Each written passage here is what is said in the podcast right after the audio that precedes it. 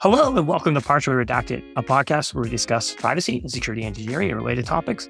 I'm your host, Sean Faulkner, and today I'm joined by Ram Muthukrishnan, Senior Product Manager at Skyflow, and we'll be talking about data protection 101, concepts like redaction, masking, encryption, and the other core sort of technical concepts involved with protecting sensitive customer data.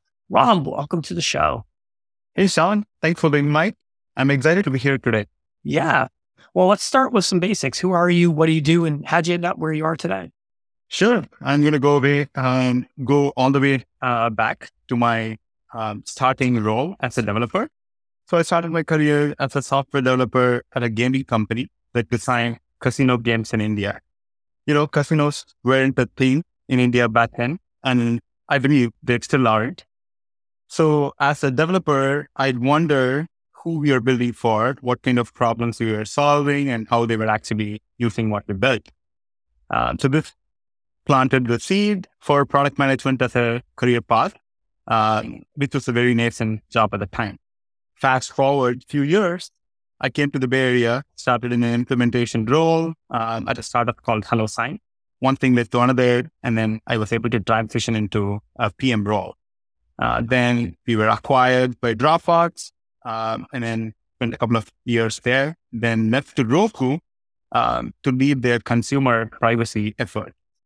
Um, so this was an exciting opportunity. I was always interested in privacy space. In fact, I majored in cybersecurity and privacy during my master's. So I jumped on it. And then uh, my team at Roku worked on a number of privacy related projects, ranging all the way from ads controls to GDPR, CCPA regulations, to how to securely share data with partners without compromising privacy. Then I found Skyflow earlier this year, and it's been a roller coaster ride since then. So it sounds like your first sort of official role in the world of, of, of, privacy, even though you had an interest in it and you did some work during your master's degree and it was at Roku. Is that right? That's right. Yeah. Yeah. What were some of sort of the warnings that you, uh, you know, came to during that experience? Yeah. So I think uh, what I didn't um, appreciate enough is that like how much bigger problem privacy was really uh, to tackle uh, when when you have like core business to take care of. Uh, so that was a challenge. So we had a fully staffed team. Even then, it was difficult to like prioritize, get buy-in, work with leadership, and then uh, like work on uh, initiatives that will improve consumer privacy. Um, and another challenge that we faced was also like how spread out data was and how hard it was to tame that uh, um, at a later stage um, in the company's journey. You know, why do you think it is that, you know, essentially protecting sensitive customer data and, and like, you know, consumer privacy ends up kind of being one of these initiatives within an organization that maybe doesn't it's not necessarily the P zero. Like it's not the highest priority thing. It's something that kind of always gets like pushed to the side. And, uh, you know, wh- why do you think that is? I think everybody has their core business to take care of. And so far, uh, that's been the focus area. But we are seeing more and more uh, importance to like building that trust with customers, right? Customers are learning about these incidents and um, how their data gets used or misused. Um, all that it's being uh, like being um, companies are getting aware of all those uh, incidents and they want to like do the best thing for their business and also their users for their users as well. So I think yeah, companies are seeing um, how it could impact their business, um, like not taking care of privacy. So um, yeah, I would say like it, it's still a long journey, uh, but that's the primary reason, right? Like the core focus on their business area. It's what it's taking uh, so long for companies to focus on privacy. Yeah. And in, in a way, I feel like uh, companies should also like shift uh, from just like considering privacy as an add-on or um, an afterthought, and then they should really think hard, uh, doing it the right way, uh, and then that'll be much easier in the longer run rather than just like satisfying a regulation or a law. Right. And, you know, and if you sort of do it, um, sort of more from like a first principle standpoint, then maybe you don't reach the state that you, some of the challenges that you saw maybe at Roku where, you know, essentially the data ends up everywhere and it becomes like a real headache to even, and it, you know, track down all the places that you need to even, even protect data. This sort of concept of like secure by default, uh, is like rather than something that's like bolted on. Exactly. Yeah. Privacy by design. I think um, it's started to getting noticed and appreciated by everybody now. And should have happened a few years back though. yeah. Well, at least we're getting there. Better late than never. So we're talking, you know, sort of data protection 101. So, so some of the like core, you know, technologies and approaches to protecting data. And maybe a good place to start would be there's all these different concepts like, you know, redaction, masking, encryption, tokenization. What are some of the key differences between these different sort of approaches to data production? Sure. Um, so I think, yeah, let's dive into the basics of um, some of these concepts, right? Like starting with redaction. Um, so in simple terms, redaction is removing sensitive data from the source so it can be shared widely uh, without compromising individual user privacy. Say you have a legal document with sensitive data, redaction is like using a thick black marker over it to remove any sensitive information. Um, so it's not reversible, uh, but uh, it, it, it helps with maintaining privacy there. So that's redaction. Um, then masking, masking is hiding part of the hiding or obscuring part of the sensitive data without changing the format or length. Uh, so it's still usable, but when compromised, doesn't give away sensitive data. Um, so an example here would be a real credit card number could be obscured except for the last four digits. So it can be reversed if you have the right access and if you want to. Um, but otherwise, uh, for any onlookers or like so-called shoulder surfers, it protects the sensitive data.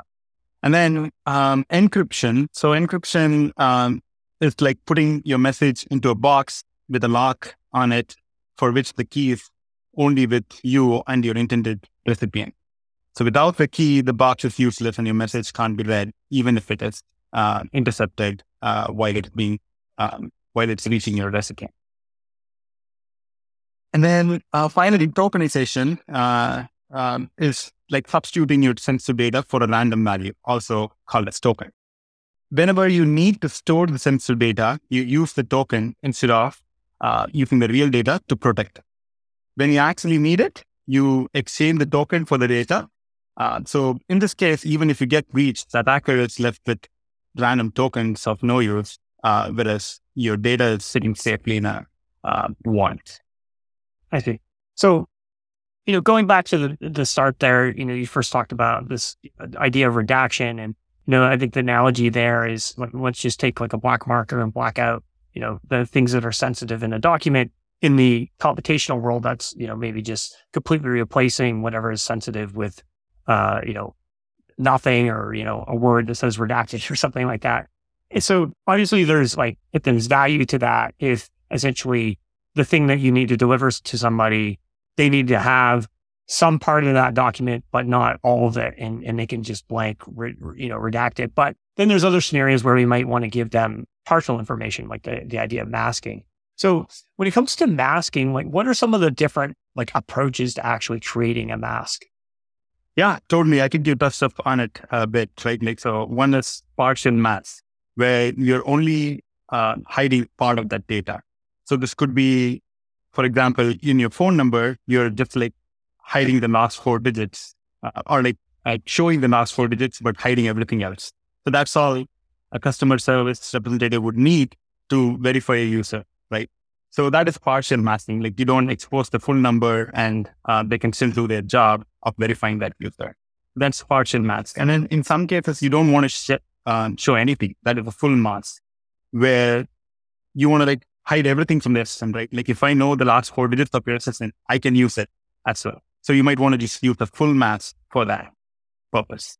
So that is one type. And then there's also different like character substitution. So where you can hide certain characters in your input so that it still makes sense to the intended user, but doesn't make any sense for anybody looking at it.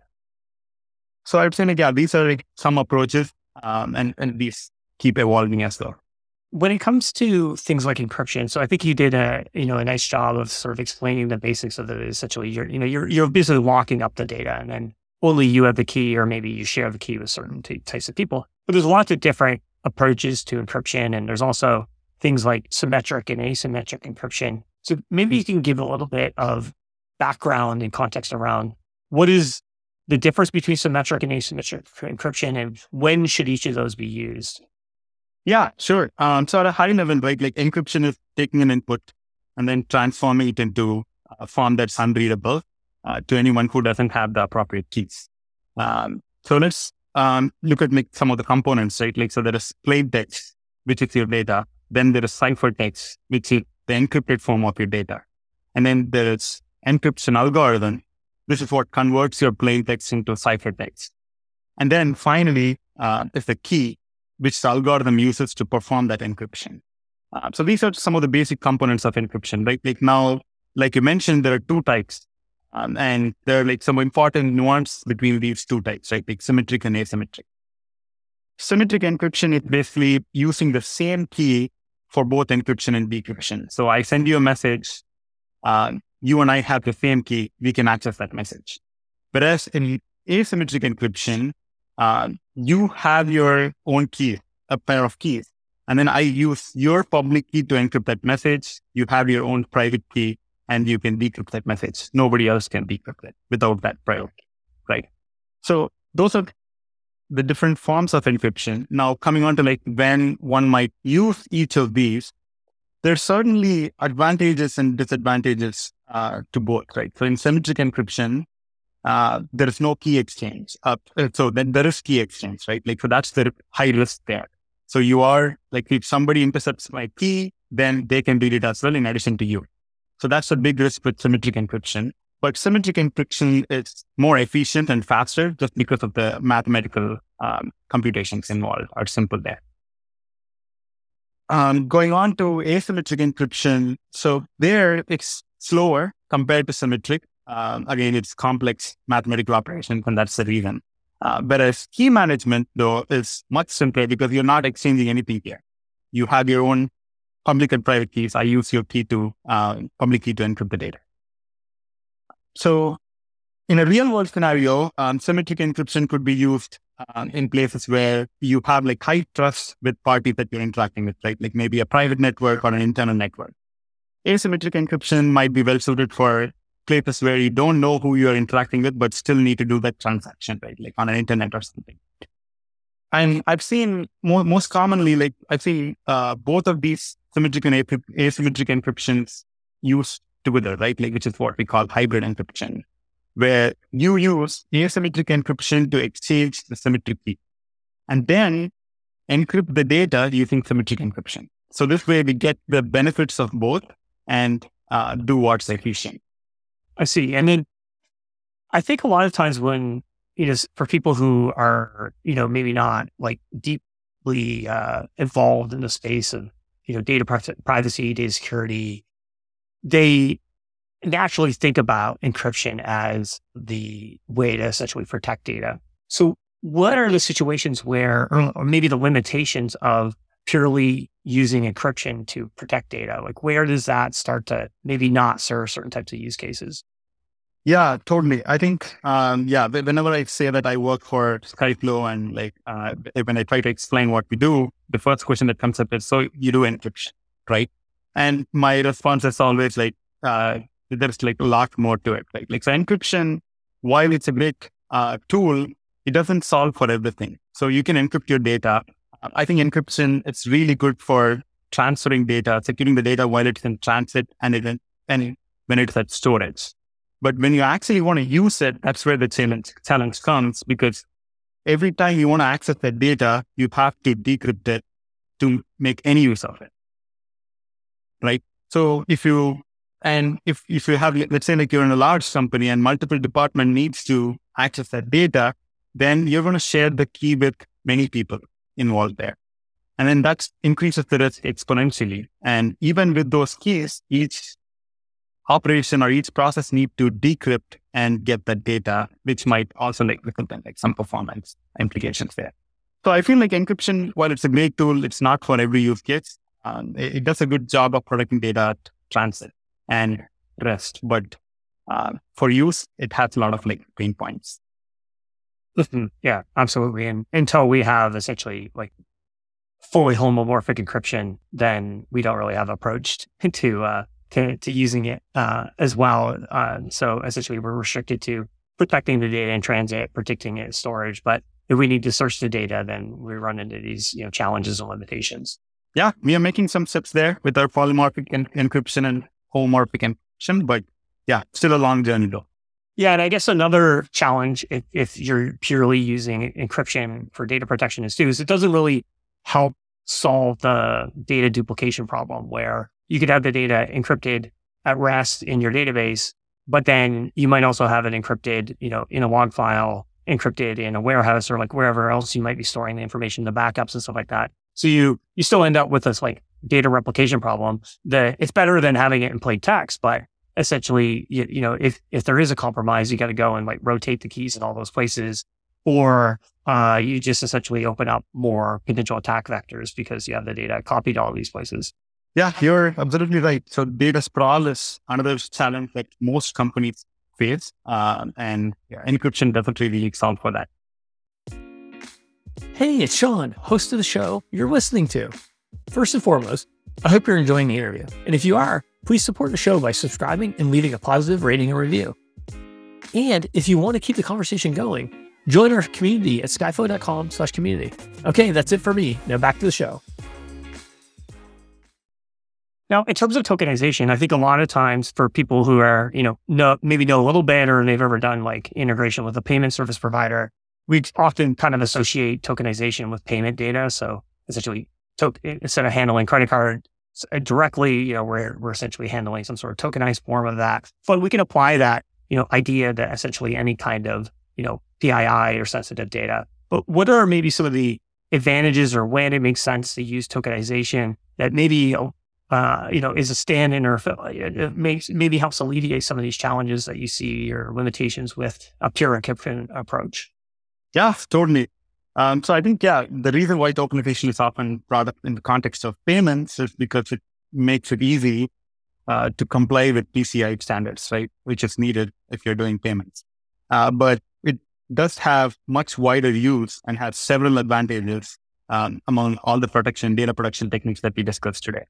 Um, so backing up a bit, right, the tokenization in simple terms is substitution. So you have something, um, some sensitive data, you exchange it for a token, uh, from a token tokenization provider, you then start using the token everywhere. Uh, and only when you absolutely need it, you exchange that token and get back value, right? So with this approach, since you never really store any sensitive data on your infrastructure, uh, when a breach happens, you're not impacted at all. And the recent Capital One breach uh, is a great example for this. So they, they had 100 million records, uh, and the attacker got access to all of it, but all of it was tokenized. So the financial implications for that uh, was very low. And then um, the liability also reduces with tokenization, right? Because the tokens are unrelated to the original data. So risk of identity theft, fraud, credit monitoring, you don't have to worry about any of those, right? Um, again, this played out uh, perfectly in Capital One's incident. Then um, compliance, right? Like so, when you when you're looking at compliance, tokenization uh, limits a lot of the scope, uh, because you don't really have anything sensitive in your environment, so you can get faster compliance um, the right way. So that's one. And then finally, I think tokenization gives you a lot of like flexibility. So if you're dealing with payments, you can transition between different payment processors without being locked into one. And also like this gives you like nice uh, interoperability to uh, try out different payment processes. Can it also be used to help solve some of the, you know, maybe search problems that you're going to run into with a pure encryption approach? Yeah, absolutely. So there are like different types of tokens. So you can get random tokens, format preserving tokens, which are a little more like flexible and give you the ability to like do fuzzy search and things like that. Uh, and even with tokens. And then what are some of the limitations though of a pure tokenization approach. You know, I think with any of these um, techniques, they're like they don't seem you know they don't solve everything. Essentially, it's like the combination of things that uh, maybe is like a, the right approach. But what are the limitations of, of, of a pure tokenization approach? Yeah, I think you're absolutely right. Like so, no tool is uh, perfect for everything, right? Like, so both tokenization and encryption are great tools, but uh, usually like you combine them to get the better use of it, right? Um, so tokenization does definitely have some disadvantages, right? Like, so you need to, uh, one thing to keep in mind when you're looking for a tokenization platform is that like it needs to have high availability because your sensitive data is going to be with them. And then you also want to want it to scale well. Uh, as you grow and as your use cases become complex, you want the platform to grow with you, right? Uh, so those are some uh, key things to uh, pay attention to. And then you could use tokenization in combination with encryption, right? Like so, maybe you tokenize the data, but when it when you transfer it, you still encrypt it, and when it is at rest, you still encrypt it, right? So that way you protect it in all cases. Mm-hmm. That makes sense. And then what about in terms of access control? So even if I'm using something like tokenization, I'm able to descope my existing infrastructure from seeing the you know plain text data. But at some point, I'm probably going to need to be able to like re-identify that data to show account information to a customer support person or to the person who actually owns the data. Yeah, totally. I think access control is one of the core pillars of data security, right? At Skyflow, we have this three-step approach for data privacy, um, isolate, govern, and protect. So once you isolate your sensitive data into the vault, if you don't govern um, access to, you, to it, you can't really protect it, right? So if uh, this is where access controls come into play. So if you don't control that, then somebody can detokenize it, get that sensitive data. However, you you can like you protect it into the vault. Um, so you can basically group access controls into two major buckets, right? like authentication and then authorization. So authentication is when you decide um, how to verify users um, really like who they say they are, right? Simply put, do they have keys to the front door? Uh, common methods include passwords, uh, MFAs, uh, biometrics, and uh, smart cards. And then uh, when it comes to authorization, so this is verifying if the user has access to actions that they are actually trying to perform. Simply put, like once they get in the house, what can they do? Usually, this is done based on roles, permissions, policies, or even contextual information like location or time of the day can decide what access the user has. At Skyflow, we also have a more advanced model, which we call context aware authorization. Here, we have a claim for a user, each end user, and that end user claim determines what the user can access or modify in that data privacy vault. And then what are some of the best practices when it comes to like actually implementing effective access control measures? yeah, I think it's usually a combination of um, having the right tech, process, and training. Uh, starting with technology, like, like the number of ways to enforce data security uh, through uh, SSO, MFA, but these decisions we should keep in mind that should be based on sensitivity of the data involved. Otherwise, you're going to cause like friction to regular workflows, and employees are not going to like it. Then on process, there should be periodic updates, password changes, backups, disaster recovery, logging and monitoring, etc. And finally, I think the key piece, which many companies overlook, is adequately training on common ways attackers gain access to critical systems, such as phishing, social engineering, and, and so on. How do you, you know, I think like a lot of times when we think about data security, we're adding sort of more and more systems in place to protect the data it makes it harder to sort of like actually use the data. So how, how can you kind of like balance the need for security on the data and applying these different techniques with actually giving accessibility to the data for authorized personnel or to, to run certain types of workloads? Yeah, I think yeah, that's where like we discussed, right? Like so there's no one size one size fits all. You should take a cautious approach. First, you need to like inventory what you actually have and then um, assess uh, what the sensitivity of that particular piece of data is. Then based on that, you need to choose the right tool. Could be tokenization, encryption, depending on the use case. And then actually rolling it out and monitoring it, right? Like enforcing it. Uh, so I think, yeah, uh, it should be a combination and uh, that, that's how you like balance both usability and uh, security.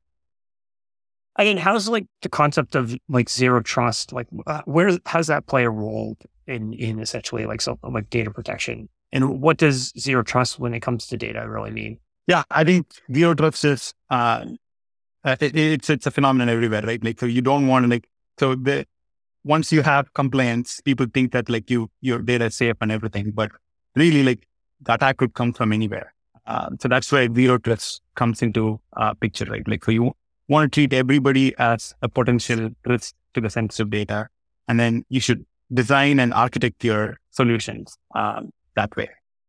Yeah, actually, there was uh, just recently in the news. Um, uh, well, actually, Retool pu- published this. They published a blog post about an attack that they just had. So there was a bunch of things that went into it. Uh, I, I, really, anybody listening, I encourage you to check out the blog post. Maybe I'll include it in the show notes because it's really fascinating the amount of effort that the attacker went into using a combination of social engineering and deep fakes and all this sort of stuff. But I think like the the the really big takeaway that I had from sort of reading the the impact of the breach was it was relatively low, and I think a big part of that was because Retool was doing a lot of the right things when it comes to you know using essentially principle of isolation and also zero trust. So even though the attacker gained access, they ended up gaining access to very little information.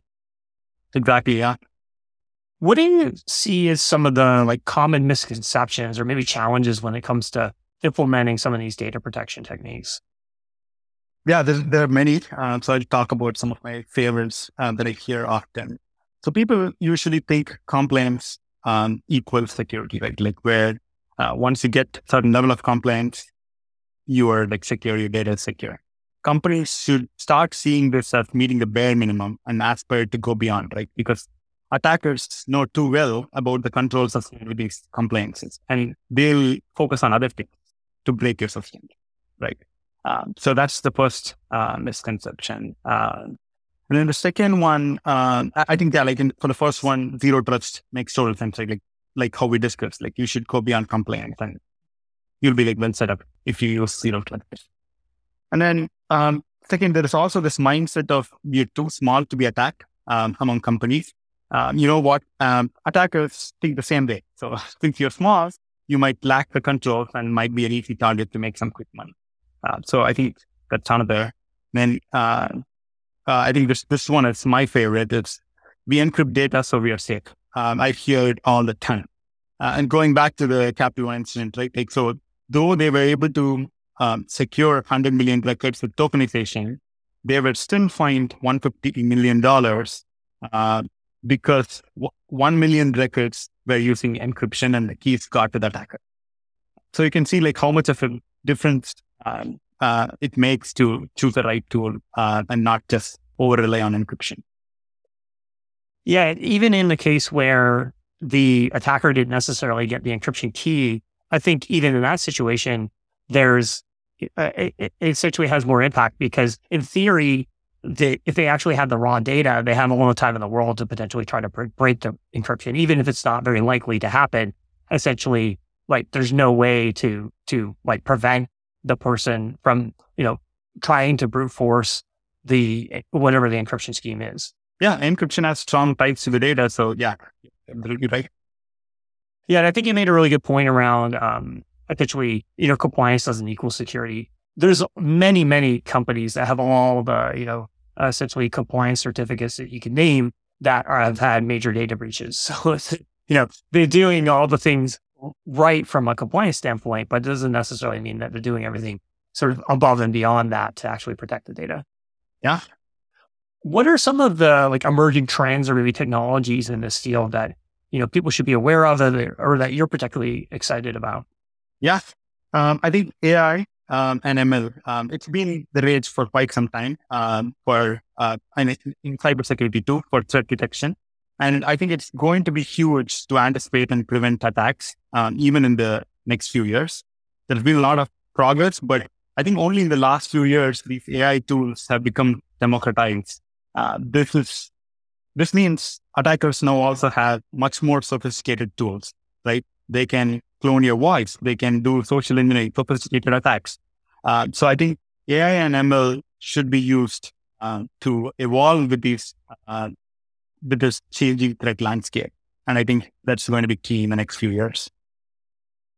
Yeah, one of the first uses of machine learning was really used, uh, just sort of commercial uses were used around fraud detection, threat detection, spam detection, and so on. And, um, you know, they've been working in that space for, for a long time. But now, of course, with all these essentially uh, everything that's coming out from in, in the Gen AI world, we're we're creating a lot of tools that can also be used for attacks, and essentially the the you know I guess like the the, the good side of the industry also needs to react and use these tools and leverage them to better protect these different systems.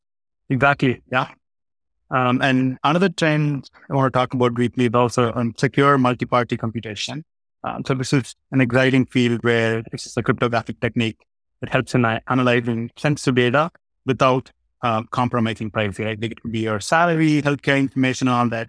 Uh, so you have confidential computing um, uh, and then secure enclave, which are also making the same uh, uh, trend to protect user data without, but making it still usable at scale.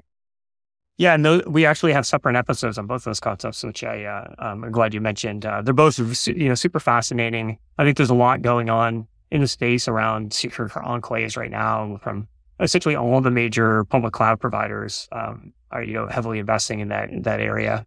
Yeah, I'm excited to take it out. yeah, absolutely. All right. Well, thank you so much, Ram. As we start to wrap up, is there anything else that you would like to share? Uh, no, I think um, one thing that I say is that uh, companies need to start thinking about uh, so architecting solutions in the right way. Uh, privacy by design, privacy by engineering. Uh, these are all like I, am hearing a lot about these, but I still yet to see that like play out. Right, like and uh, yeah, I think trying to do the bare minimum won't work anymore, um, and companies should take a hard look and uh, prioritize for the future. Yeah, and I think that the landscape beyond just like from regulations, but from consumer expectations changing as well, where, you know, I think consumers are a lot more aware and, you know, sort of wise to the fact of all the abuse of their data that's been going on for the last like 40 years. So their expectations, I think, from companies is becoming, is, is, is getting uh, higher as well. So if you want to be, I think, on the, you know, sort of looking towards the future, creating uh, a, a, differentiated experience for your consumers and also meeting the need, then this has to be something that's a priority from day one. Yeah, absolutely. Well, awesome. Thank you so much for being here. Uh, we'll have to have you back down the road. Uh, that was a lot of fun, and I, hopefully, people who are you know interested in this topic can uh, you know start to dip their toes in the world of uh, data protection. Thanks, Sean. I had a lot of fun too. Cheers.